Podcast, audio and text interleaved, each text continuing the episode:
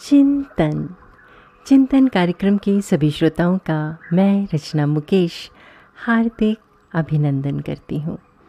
सुप्रभात। एक दिन एक सेठ जी के मन में इच्छा जागृत हुई कि उनके पास कुल कितनी संपत्ति होगी। उन्होंने अपने अकाउंटेंट को बुलाया और उससे कहा कि मेरी पूरी संपत्ति का ब्यौरा मुझे एक हफ़्ते के अंदर ला कर दीजिए। ठीक एक हफ़्ते बाद अकाउंटेंट पूरा विवरण लेकर सेठ जी के पास पहुँचे। सेठ जी ने पूछा, कुल कितनी संपदा है? तो अकाउंटेंट ने कहा, सेठ जी, मोटे तौर पर कहूँ तो आपकी सात पीढ़ी बिना कुछ किए धरे आनंद से भोग सकती है। इतनी संपदा है आपकी। अकाउंटेंट के जाने के बाद सेठ जी चिंता में डूब गए। तो क्या मेरी आठवीं पीढ़ी भूखी मरेगी? वो रात दिन चिंता में रहने लगे, तनावग्रस्त रहते, भूख भाग चुकी थी। सिटानी जी द्वारा बार बार पूछने पर भी कोई जवाब नहीं देते।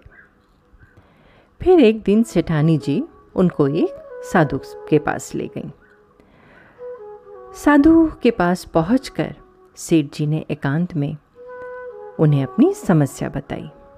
उनसे कहा महाराज जी, मेरे दुख का तो आर पार ही नहीं है। मेरी आठवीं पीढ़ी भूखी मर जाएगी। मेरे पास मात्र अपनी सात पीढ़ी के लिए पर्याप्त हो, इतनी ही संपत्ति है। कृपया कोई उपाय बताएँ कि मेरे पास और संपत्ति आए और अगली पीढ़ियाँ भूखी ना मरें। आप जो भी बताएँ। अनुष्ठान विधि सब मैं करने को तैयार हूँ। सेठ जी ने संत महात्मा से प्रार्थना की। संत महात्मा जी बोले अरे, इसका तो हल बड़ा ही आसान है। ध्यान से सुनो। बस्ती के अंतिम छोर पर एक बुढ़िया रहती है। एकदम कंगाल और विपन्न। ना कोई कमाने वाला है और ना वो कुछ कमा पाने में समर्थ है। उसे मात्र आधा किलो आटा दान दे दो। यदि वो दान स्वीकार कर ले तो इतना पुण्य अर्जित हो जाएगा कि तुम्हारी मनोकामना पूर्ण हो जाएगी।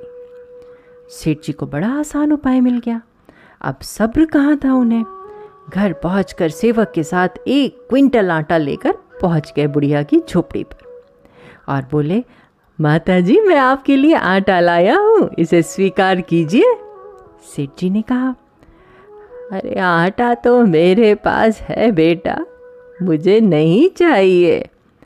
बुढ़िया ने स्पष्ट इनकार कर दिया।